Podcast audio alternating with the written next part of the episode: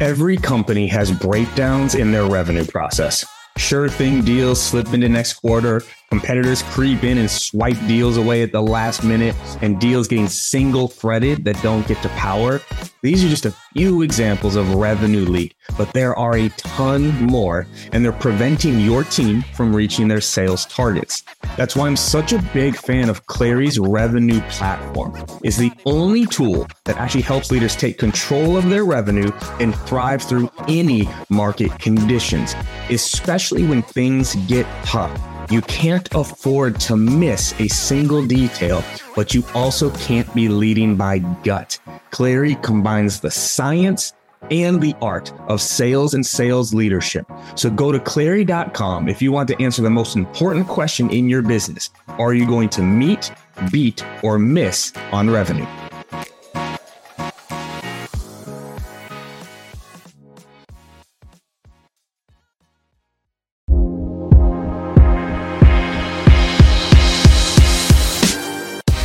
Welcome to the Live Better, Sell Better podcast with your host, Kevin Dorsey of Inside Sales Excellence, the number one Patreon group and YouTube channel for tech sellers and tech sales leaders, where we dive in deep for tactical advice on how to book more meetings, close more deals faster, and lead sales teams to success. But we don't stop there.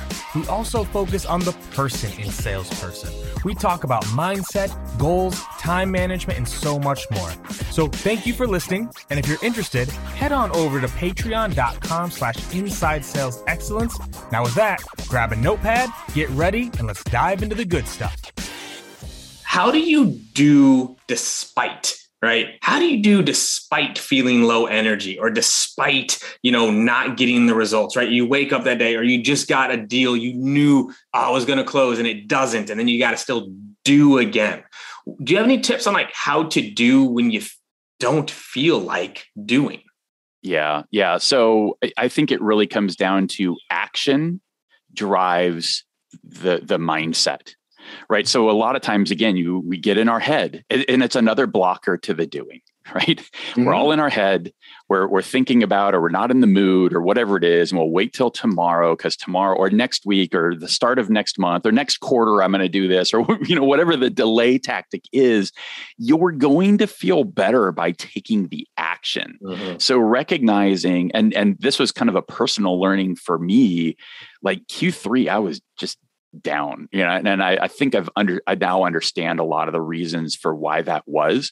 And one of the things that i changed is I started walking more instead of getting on my Peloton. Well, turns out that's just not enough activity for me. Mm-hmm. I need to have my heart rate higher. I need to be punishing myself just a little bit harder than just walking around the neighborhood, right? To, to get my mind and my mindset to fully engage, mm-hmm. right? And, and again, the more that you just start the activity that you need to get done you're you're going to get into it. I love this countdown thing too. I'm going to start playing with that. I hadn't i hadn't gotten into that. I haven't read the book. I just heard michelle talking about it, it was like mm. okay I, it just it makes it intuitive sense right? I've seen that too many times in myself and my own behaviors. Mm-hmm. yeah and there's it's also too if you don't want to read the book there's a ted talk.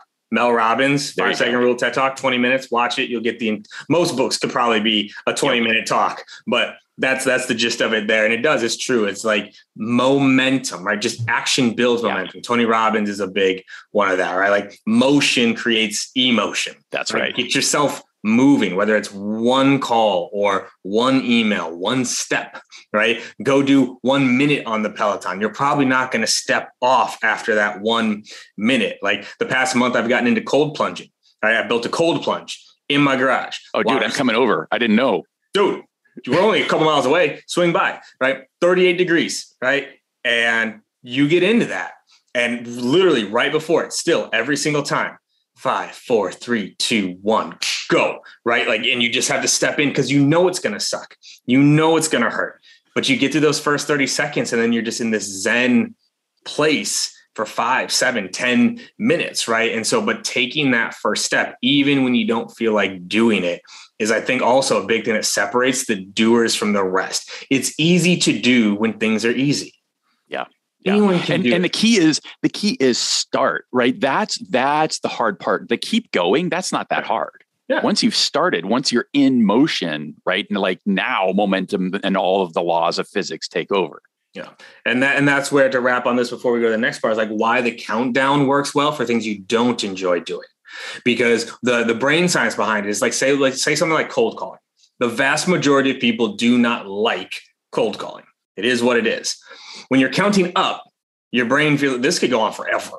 So every dial feels bigger than it is. Whereas if you go in bursts of 10, 10, 9, 8, 7, 6, you're like, okay, six, all right, five, four, three. You're building momentum. It's almost like going downhill through it. And then you take a break, right? Love and then you gear up to do it again. So we've talked a lot about how to be a doer, right? Like how to take action and actually get started and make things happen for yourself. Let's talk about the other part of this, which is how to surround yourself with doers, right? Because I think it, it's it's funny where there are pieces of advice that have been said for so long that I think people start to discount them. Yeah. Right. Like they hear it, right? They hear the phrase like, oh, you are the company you keep, or oh, you're the average of the five people that you spend the most time with. And people hear it. But it's like they've heard it so many times that they don't actually give it the weight that it should be. Right. So let's talk about this a little bit. Like, first, like from a personal standpoint, like, have you seen a difference in your life when you've changed who you surrounded yourself with? Yeah, a, a, thousand percent. So when when I started Sales Success Stories, was I the number one person in my company? No, I wasn't. And th- that's that's a little bit of the hack here, right? Mm-hmm. You were talking about in your opening about are you the type of person that it would people would want to be in that group and to be that five? Here's how I've always cheated at that if you bring together the other four and they're all not already connected to each other, you elevate yourself. You're bringing that value. You can do that right out of the gate. And I have used this in so many different ways. I was selling for another uh, company, and I was I was targeting some some local enterprise accounts here in Austin. And I called my CEO and I said, "Look, I need you to come to town. I'm going to host a dinner." Right? And I reached out. I already had a friend at National Instruments, so I got him on board. That made it a lot easier to get the person that I was thinking of from Dell.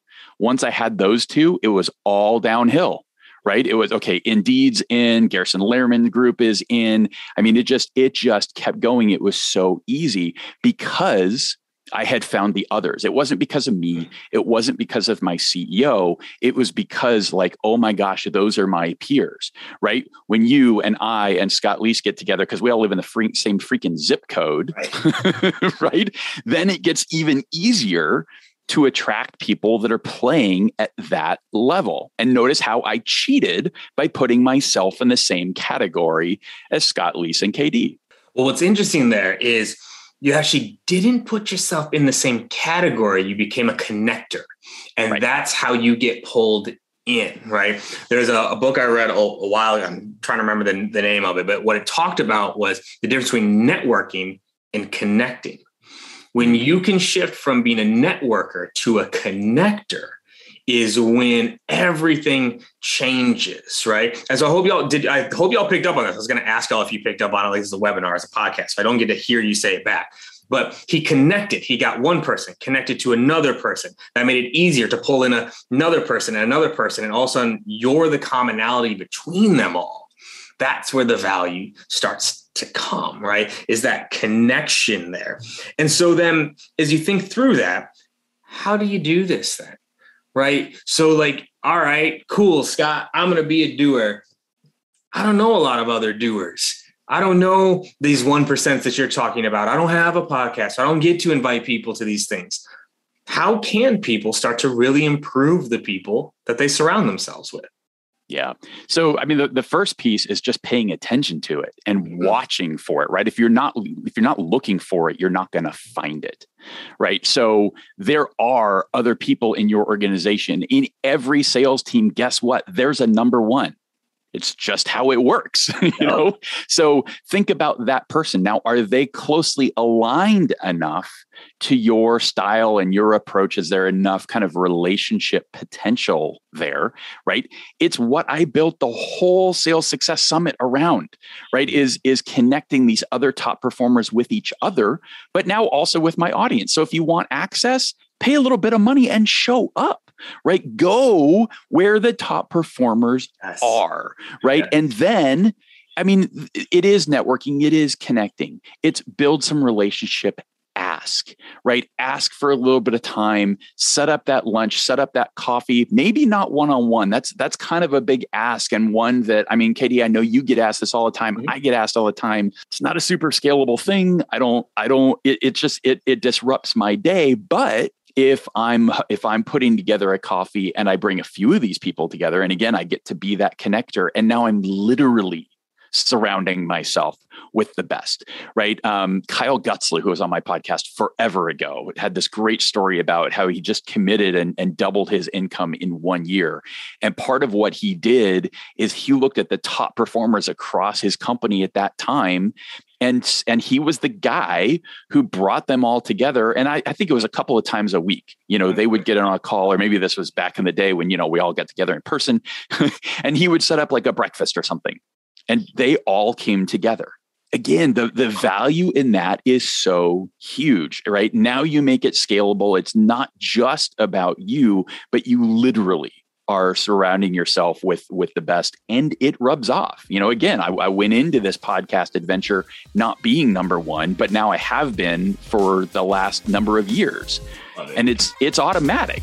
I don't think about it. It's just what i surround myself with and it's who i've become and who i am